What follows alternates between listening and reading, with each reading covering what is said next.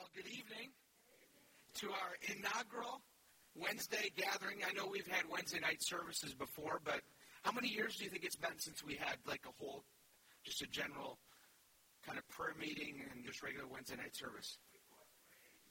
You quit. Yeah. Yeah, when did you quit praying, Pastor?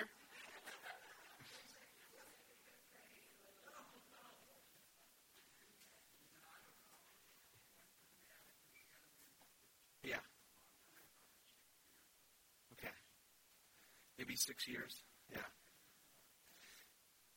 Well, I, I, I have been thinking about this time, but I've never really done it in this type of format before, and so I really want to grow together in making these these Wednesday gatherings really profitable. Uh, we're gonna we're gonna look at God's Word together and study it together, and grow, I hope have what is called spiritual communion together is just growing together in God's Word, and and then praying together, and, and which really fellowshipping together. Uh, you guys know already that I like your past, your former pastor, and you're still your pastor, Pastor Emeritus, um, like Charles Spurgeon. And I, I'd encourage you to go, especially if you, if if this Wednesday gathering scratches kind of an itch or a burden that you have, because I believe that for some of you it does, in a particular way, that is, I long for us to be moved as a church to pray and to, to, to be on our knees, if, if not literally, metaphorically, you know, and just cry out to God to do a work. Charles Spurgeon, he, they, they recorded his they would record, or they didn't record, they recorded by writing out many of his messages that he did for prayer meetings. And one of them, he, he did a prayer meeting address, and I don't even have the date, uh, you know, 1870s or something like that, called Why We Have Not. Why we ask not, we have not because we ask not is where he's taking that from. And and he, he did an address on why we have not. I encourage you to Google that, and, and or if you want me to print it out, I'll give that to you as well. It's really good. And in, in that, he talks about the importance of the prayer meeting and how God did a mighty, mighty work at the Metropolitan Tabernacle, where over a number of decades, God brought thousands to Christ through his ministry and through the preaching ministry. We have a lot of echo. It sounds spiritual, doesn't it? Hello. I have a word for you. okay, what? No, don't do the chipmunk. So, but but here's I'm going to start with this. I just have kind of three segments tonight. What we're going to do is is just kind of this opening, and I just want to hear, you know, kind of greet each other, and then I'm to I'm to lead lead us all in looking at the Word of God for a half hour, and then finishing the last half hour in prayer, taking prayer requests. Now you should have you should have one of these um, when you came in, and if not, it's just outside the door. You, you should have we I, there's three sheets to give out. There's the Wednesday gathering prayer requests. There is Wednesday gathering notes. Down one side is the fighter verse and some blanks, and then the back kind of has sermon notes or teaching notes that was somewhat a review from last Sunday. And then another one is a song, Speak, O Lord. Molly's going to grace us by going to the piano for, in a couple minutes, and we're going to we're going to we're going to sing. Uh, I want you to hear the, the, these familiar words. Acts chapter 2, verse 42 says, And they devoted themselves to the apostles' teaching and the fellowship, and to the breaking of bread and of the prayers.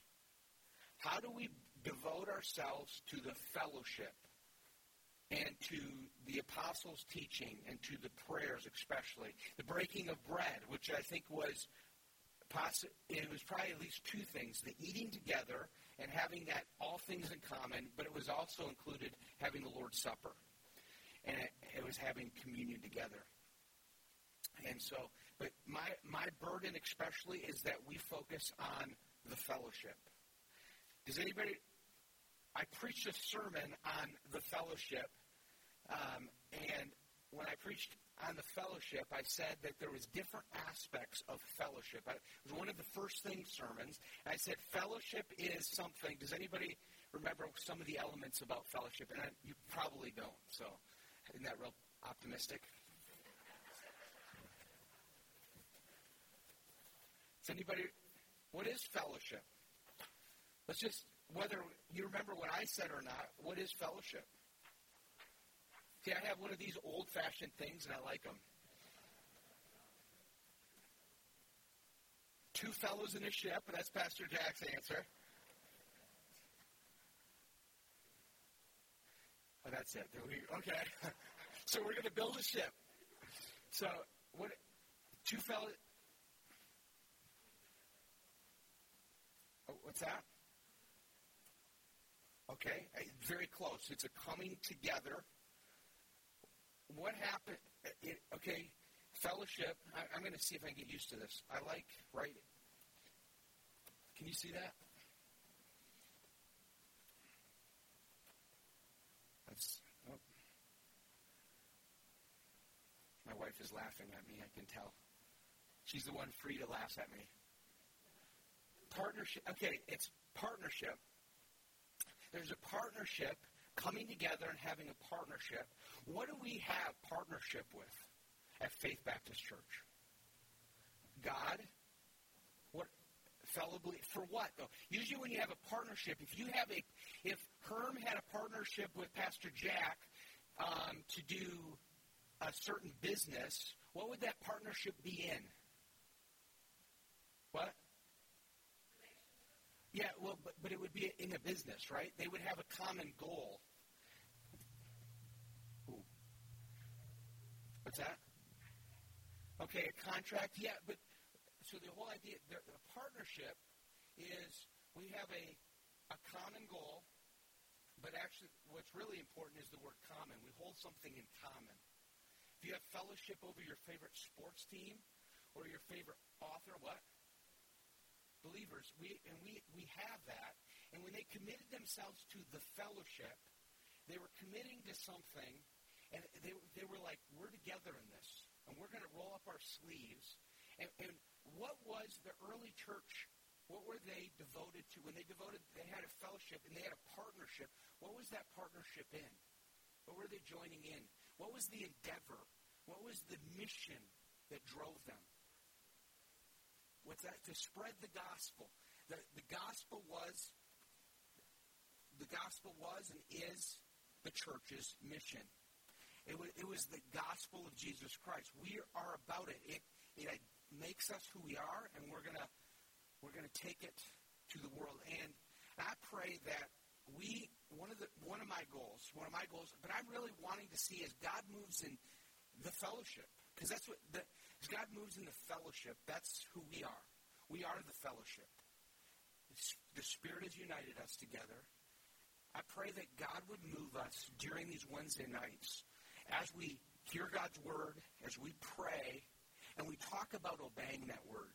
We talk about obeying it together, and we talk about obeying it in our own homes and in our own lives and in our own things that we have to do. That God would show us certain things through this this time this time of service that, that we gather. One of the things that we already know He wants us to do in partnership is to partner with each other in prayer. And, and, and I, I wholeheartedly believe that God will do things at Faith Baptist Church in your life and in my life and in the people that will come here on Sunday morning.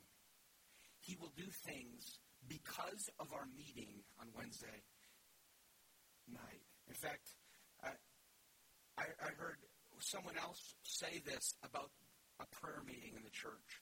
The, the prayer meeting of a church is often the spiritual barometer of that church. As the prayer meeting goes, so will the health of the church. And, and, and that isn't for us to look and go with, with the type of judgment, say, oh, there's who's not here. No. But, that's not so much the, where we should concern ourselves instead, instead of saying, God, you've moved me to come here. You've moved me to be burdened to do this and to join in fellowship.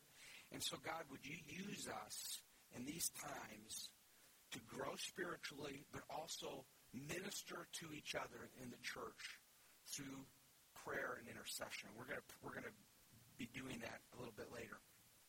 Um, in prayer. I'm going to pray and ask God to bless us.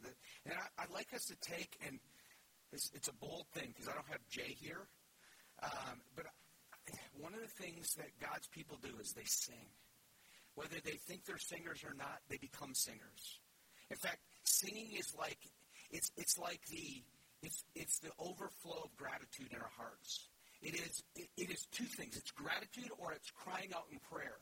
Because the Psalms are a bunch of songs, a lot of times they're prayers. So this this is actually a prayer that we're going to sing and and sing to God and and speak, oh Lord, we've sung it in the service, and Molly's going to play, and we'll just, it's, it's a hymn like song, which is, makes it easier to sing without a whole band. So let me pray. God, please minister to us tonight. Help me. Help your dear people here that you have, you, Jesus, have purchased with your blood. Would you fill us up tonight? And God, right now, would you minister through Pastor Wes and through the youth leaders? Would you minister to our teens? Would you minister and do a work in their lives? Would you fashion and shape them to love you with all their hearts? Would you cause them to disbelieve the lies that are being constantly sent their way through the world and the flesh and the devil?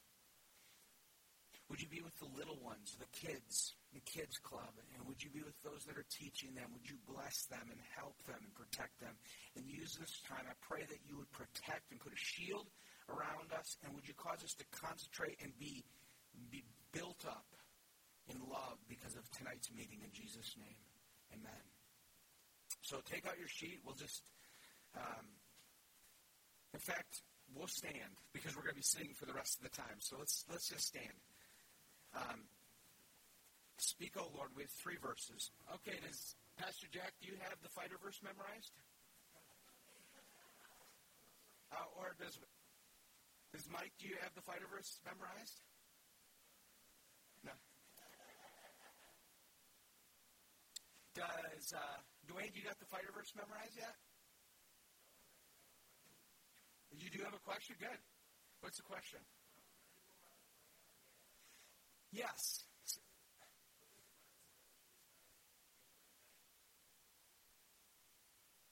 What?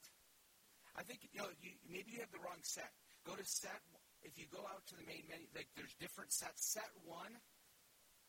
Because mine, oh, mine said, okay, we, yes, we had to. I had one to recite January 10th. Um, January 10th was, last, you know, obviously Sunday, and that was uh, know that the Lord your God is God, is God, the faithful God, who keeps covenant and makes keeps covenant and steadfast love. What?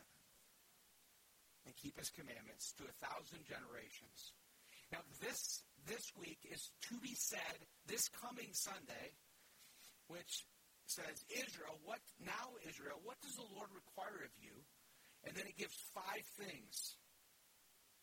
Five things, which is to, that you may get a look here.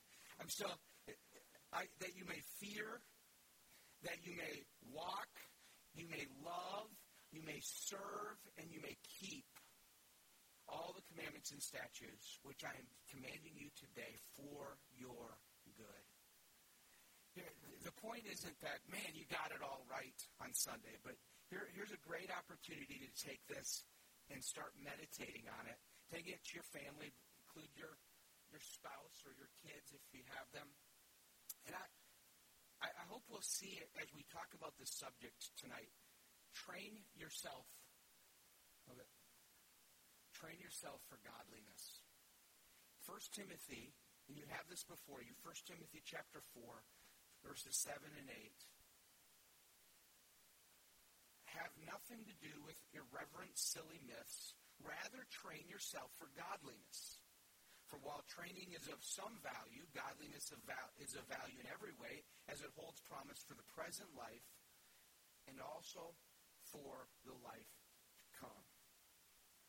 Okay, this Sunday, if you were here, we talked about, I talked to you about, and I said, train yourself for godliness. And that's not a one-time sermon. That's this is a God gave this command to us through Paul to Timothy. And I want to talk about really what does it mean to train for godliness? What but I want to start by saying what is godliness? So I want to I want to ask you that tonight. What is godliness? Can answer.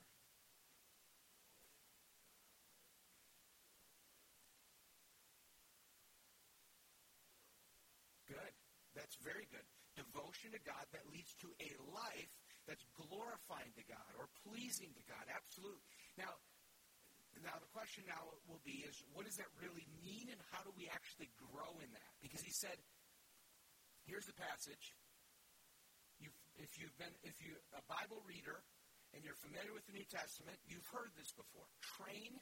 Paul told Timothy this: train yourself train yourself for godliness. And, and, and if I said, you know, actually, there's the word godliness in the New Testament is not that frequent. There's about 15 times in the English translation of the New Testament, there's only 15 times in the entire Bible that the word godliness appears. And 11 of them appear in the pastoral epistles. Does anybody know what the pastoral epistles are? You will now. What the pastoral epistle, they in in studying the Bible, they they have different categories. You're going to actually hear this Sunday a term called the prison epistles. The prison epistles, which I'm going to preach from in Colossians, are all the epistles. What, what's an epistle? A letter. An, the prison epistles were all the letters that were in that were when Paul wrote from a prison. Colossians is one of them. Then there's a category that scholars call the pastoral epistles. The pastoral epistles are 1st and 2nd Timothy and Titus. And those are the those are written especially with a pastoralness in mind. It's where you find the qualifications for an elder and for deacons and church order and instructions towards mentoring and taking care of, and so we call them the pastoral epistles. So 11 of the words of godliness are in, in the pastoral epistles, either 1st or 2nd Timothy or Titus. Anybody know where the other four, the, it's one letter, one other letter, not by Paul, where the word godliness is, not Hebrews.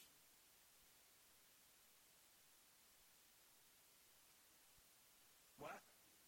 Peter, what one? Not, you're close. It's like First Peter, but it's not First Peter. Second Peter. yeah. But very, yes, it was Paul's second and Peter's second letter. God has given and, and he God has given us everything we need for life and godliness. He says He's given us everything we need for life and godliness. Godliness is more of a term that isn't listed a lot of times in the Bible, but it's its sense is used throughout the scripture. You have in the Old Testament the word, the godly in Hebrew, which is referred to often, where the godly man, the godly life, the godly man is a certain way. And, and we want to talk about that because the Bible says we're to train ourselves for godliness. I found a very helpful resource that I would encourage any of you. If man, I just want to, I want to go hear more. I want to feed my soul on this. I want to be really intentional and I have some time, or I'm going to make the time to read a really good book. Jerry Bridges has a really good book called The Practice of Godliness. Have you read that? Have you have you have so good. And that, in fact, that's where I'm getting the definition that, that Scott just brought out. Godliness is a devotion to God that results in a life pleasing or glorifying to God. There's two aspects to that. Now, what does that what does it mean to have devotion to God?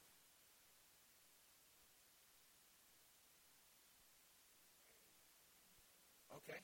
Yeah, that's I, I would say that's what you do that's what people do that are devoted to God. But what is the definition? In fact, we one of the best things we can always do for ourselves and for others is because we're all called to teach others and help others understand things is to learn to, to think through okay well how can i best succinctly define that? What is what is devotion? Because we talk about this you just brought up that and we often call it devotions. I'm going to have my devotions this morning. What do we think of when we say i'm going to have my devotions okay Okay, now you're just answer. You're starting to get into the definition, right? Putting everything before else. That's in fact that's a really good way of starting devotion. When I have devotion to something, I'm putting that something over everything else, right? And or, or I'm putting that over or what's that? Absolutely. So that that one thing either removes other things or infiltrates everything. Every, everything about my life becomes sat, touched by that. It's like when we're devoted to that, everything else is impacted. Either it's before everything else or impacts everything else. That's what devotion is. In fact, as you start to look through, and, and, and I like as Jerry Bridges brings this out, is because if we're going to get to godliness, I could start to come to you and say, well, you need to start living godly, because that's godliness is about living. And and I could start saying, yeah, you need to start being. You can look at the list here. Look at the list in your notes.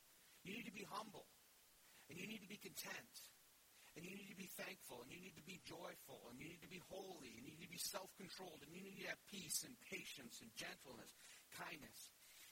And we could do that and we could be like a person, and uh, I think Ethan, those that were in, I think, shepherding a child's heart heard this analogy. And we could become like people that take a beautiful oak tree that's in our in our yard. If you had an oak tree in your yard or any type of tree out there, and you went to the store and you bought the most red and delicious looking apples, and you shine those apples, and you got those sparkling more sparkling shiny than Pastor Jack shines his own shoes. And, and you brought them out there and you got a staple gun and, and you, you secured and stapled those apples to that tree. And you say, honey, look at your beautiful tree. Now, we all go, that's ridiculous. That's silly. It's short. Besides that, what, it's short-sighted, right?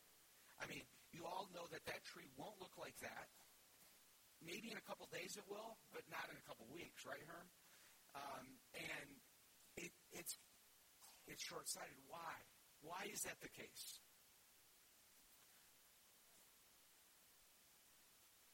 It's not hooked into the tree. There's no life. There's no life source coming to that fruit, right? We we could actually try to start doing things trying to have certain actions of humility or thankfulness. Or, in fact, I like how Bridges brings this out. He says, he's going to say there are two real important aspects of godliness. There is, the first is devotion, which let's also call it just God centeredness. And as I was thinking, that was my second, the first thing that I brought was the, the first, first thing was the Word of God. The second is God and His glory. Being consumed with a, a, a God centeredness. A person that has a God centeredness is the, is the tree source of life, that devotion to God, to bringing out godly actions and character. I want to be a man with godly character, and I hope you want to be a godly woman or man of character. And it comes from the life source first of devotion to God that results, God centeredness results in Christ God likeness. God centeredness into God likeness. God, but but if we get the or if we just say I'm going to just try to act God like without understanding that no, I do it because something is a wellspring bringing out that in my life. Now I I brought out three really important aspects or three three essential aspects to uh, to godliness or to devotion. Do you remember what they were? And I guess if you look at your notes, you got them. So let's let's write let's write them out. What was the first one though? Okay, fear of God. Now I I want to bring this up because this, as I've started to go through this study, it's been really helpful, and it actually brings alive. You're reading the Bible every day, or you're choosing to start to read the Bible, or you're listening to sermons, both in the car or listening to on Sunday. Okay, the fear of God was the first, and I want to talk about that a minute. Let's, the fear of God is, is the beginning steps of devotion to God, where I'm God before everything else, God in everything else. And to do that, I need to have a healthy fear of God, a healthy appreciation, an honoring and a reverence of who God is. I, I, I think there's three very helpful things about that. Look at the notes here. There is a fear of God comes when we have correct concepts of the character of God. What does that mean? What does it mean to have a correct concept about the character of God?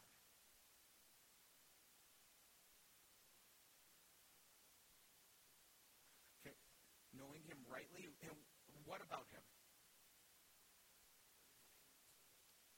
Okay, understanding His holy. Now, you just brought up that's one of His chief attributes, characteristics, knowing His holiness and being amazed and awe. I mean, you come into His presence and we fall at His feet. We, when we, we grow to fear God when we know how great He is. We just think He's like a little buddy. We don't fear God. But we, man, He is glorious and holy. What, what else? What else does it mean to understand, have a correct concept of the char- character of God? Huh? Loving. Now, yes, and I'll, I'll say that, but I'm going to hold off on that because that's actually related, though it is a characteristic. I'm going to focus on that in the second part of the triangle. Because, okay, we could go a list and start to say God is God is holy, and He is good, and He is all sovereign. He does everything according to the will of his, his power and might and his pleasure, it says. It says nobody can hold withhold his hand. He does he creates the universe. He upholds all things by the word of his power. It says he, he has great wisdom. Who can understand him? Who could ever be his counselor? Start studying and reading the book of Job, and you see God's holiness and power in that way. And you just hear, uh, I mean, and you hear the stories in the Old Testament, in the New Testament, his power and might. I was just reading, um, I'm reading in Samuel right now in my quiet time. And in 1 Samuel, we find that David um, is, David hasn't become king yet. He was anointed, and he's having all these tussles with Saul, who's so jealous of him. And Saul wants to kill him. So Saul says, Hey, I'll let you have my, my daughter as your wife as long as you go get me a hundred foreskins. Oh, no, it was a thousand. No, it was a hundred foreskins. A hundred, hundred thousand. Okay, I, I, I, mean it's not, it's gross. I mean, but but but it's but it, it's the Bible. God, God, He said, and it says there was an interpretation. There was there was a note in there that Saul did this in order to kill David because he thought those Philistines, he would get a hundred Philistines foreskins, that he, they would kill him. Well, it says that God was with David and he got 200. Now, as I was reading, I was just reading, the point wasn't to go, oh, gross, you know, this, or, oh, man, this is, why, God, why would the Old Testament do that? Instead, it was, God, you are the God that delivered your anointed.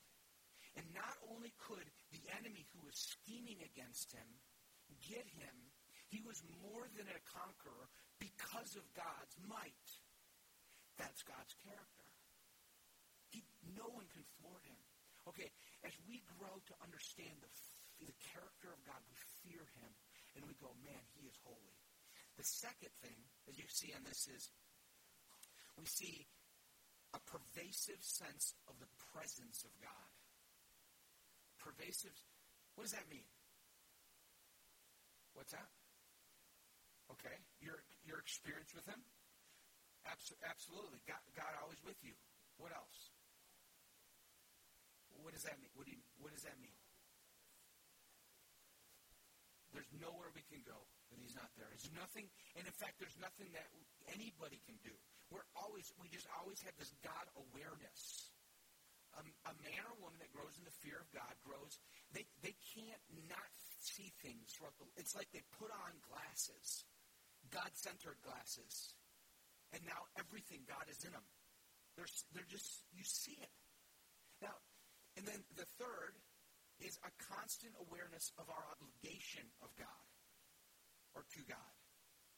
What does our fighter verse say is our obligation? There's at least five of them.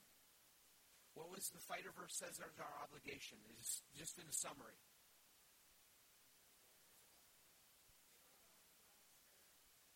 Those are our obligations. We are to love Him. We are to serve Him with all our heart and with all our soul. We are to keep the commandments and statutes which He has given to us. Now, we are to, we are to love Him with all our heart, soul, and mind. We are to glorify Him in everything. And that means that every moment that I do, don't do that, I am not keeping the command of God. That, that, should, that should make us go, whoa. God's the obligation towards us is great. He is always there, and his character is astounding. That's the fear of God. Now, we never stop growing in the fear of the Lord. We should never do that. And that that's the first pillar. Now, but we could feel crushed if that was the only point. What's the second one? Okay, the love love of God. Love of God is the second one. And, and the love of God is, is, and what we mean by that is a, a profound, a gripped by the grace of the gospel of Jesus Christ. And moved and melted by the realization that God loves me. I want you to stop for a minute.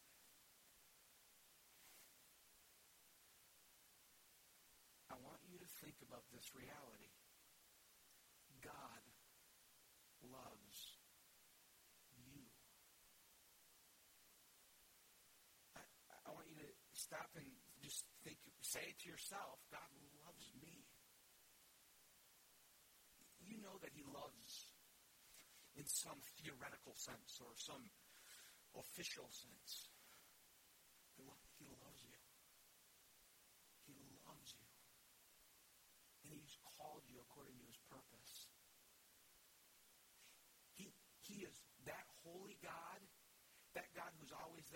A high standard, loves you and has rescued you. And he is in the process of making you the most happy being. And you won't be that fully happy being until you are brought to heaven. But he's in the process because as he makes you like himself, and actually so that you can please him, you will learn that the most pleasing thing a human soul could ever do is please his creator. God, God's being pleased by us and our pleasure are not distinct. That's not how God designed us.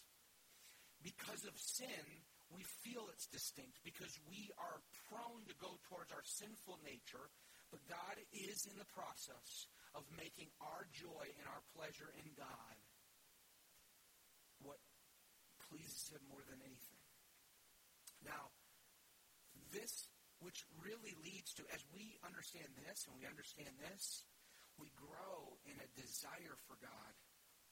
We grow in our desire where we find ourselves going, I don't just obey or believe God, I love God. I delight in God. I, I can truly say, I want him. We could truly, we could truly say, the reason why I want to go to heaven is not because I want to be with my loved ones or that I could have comfort or freedom from health. It's because I want God. As John Piper once said, if you could have heaven and everything that you have enjoyed in this world at fullest joy in heaven, but Christ wouldn't be there or God wouldn't be there, would you want it? And the soul that, that leans on Jesus and grows to love God, they would say no, because it wouldn't be heaven. Because I want Him. He satisfies my heart more than anything. Those are all reflections pointing me to God. That's okay, that's a man or a woman that grows in a, devotion to God, which then results, and we're going to talk about this next time, which results in, in a growing start towards character. And I want, us, to start to look and see how does this really play itself out in our lives? How do I grow in humility? And how do I grow to learn that humility is like the most freeing thing in the world? Some people go, man, don't pray for humility. Have you ever have you ever heard that? Don't pray, you know, oh no, I was praying for humility. And I fell on my face. But you know that humility is one of the sweetest pleasures for the human soul. It, it is it is the place of God's blessing. It is the place where God says, I give grace to the humble. It is the place, and I want to read a quote next time of what C.S. Lewis said, and he said, Oh, if I had more of it, it's like a drink of cold water to a man in the desert. To actually be free of caring so much about myself. And the only way that we can have true humility is when we go, I don't even look at myself. I just look at God. I don't, I don't have to. I, and therefore, when I get slighted, I, I just don't have a big ego anymore. It's, it's all about God. Or when I see things happening in my life and I have things taken away, but my eyes are always constantly looking at what I do have, it's because I believe in God. I trust God. And I look and I go, I fear him. He's, he, he's caring for me. And so he took that away from me. I can still be thankful but that thankfulness comes from uh, my view of God, my growing devotion to God. And what I want in the next few weeks is talk about that, how, how a devotion of God flows into godly character, and how do we grow in that devotion to God? Are we doing the things that God would have us to do to take this word and grow so that, so that a year from now, every one of us should have our goal and at the end of 2016, we can honestly sit wherever you are and as you watch the clock tick and the ball drop. You go, it's all God's grace. But I actually believe I love him a lot more than I did last year. And, and by God's grace, I see a growing of Christian character. I see a softening. I see a gratefulness. I see a patience. And I see that it's a patience that's flowing out of a trust in God. And what's a trust in God? Devotion to God. A belief in God, faith in God. I mean, we're going to have, and so with those lenses, we go to Colossians on Sundays. And we go, I'm going to listen to Colossians. I'm going to listen to it. And through the lenses, I've, I want to grow my devotion to God knowing the fear of the Lord, knowing his love, that I might desire him, that I might live out the new life that's in Christ. So, um, we got to move on or else we could be here for hours. Um, any, any questions about that before? That, that even I can write down as a question to answer next week? Any, any thoughts, comments, or questions about this, about godliness?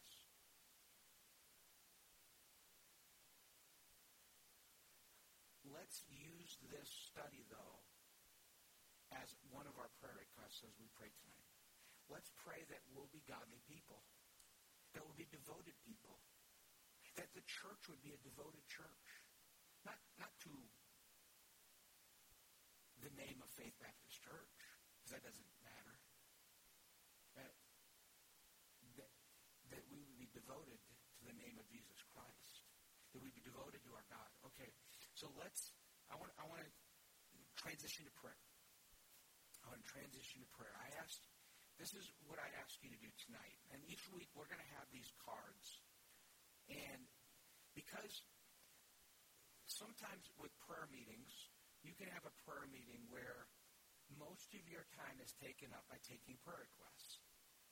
And that's not always bad. And it's a way for each other to get to know what the needs are. So that sometimes some of the most praying can take place not in this room, but this is kind of like a prayer catalyst meeting. And you need to go out and practice it and pray. But I do want to pray tonight too. I'm not going. To. I'm to do it in a way so that nobody doesn't. No one's going to have to feel pressured or embarrassed or difficult. Some people have different comfort levels of praying publicly, so we're not going to all pray publicly or anything like that. But if you'll take this prayer prayer list, eh, prayer prayer card, and write down what you want people in our church to pray for. And write, if it's confidential, like goes to just the pastors or past myself, mark confidential. Otherwise, church prayer list and what we're to, Julie is going to type up prayer requests on Sundays, and I'll announce it. It'll be back sitting over on that table so you can take and pray and through the week and then bring it on Wednesday, and we'll add to it. And I want us to pray, and I want us to look and say, man, see what God's doing? We've been praying together for this. And look what God's doing. Now, one of the things I'm going to ask for the most part is as we come to these prayer requests, there are a lot of prayer requests. Um, that could be had.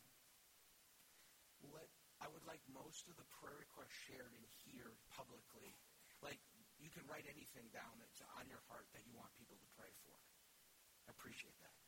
But um, because of time, asking, we, let's take prayer requests that relate to you specifically or somebody really close to you, like maybe your kids, or, or for the church. And I want, I want to, I want to I want to, especially at least early on in these meetings, focus on praying for and, and, and, and asking God primarily to make this,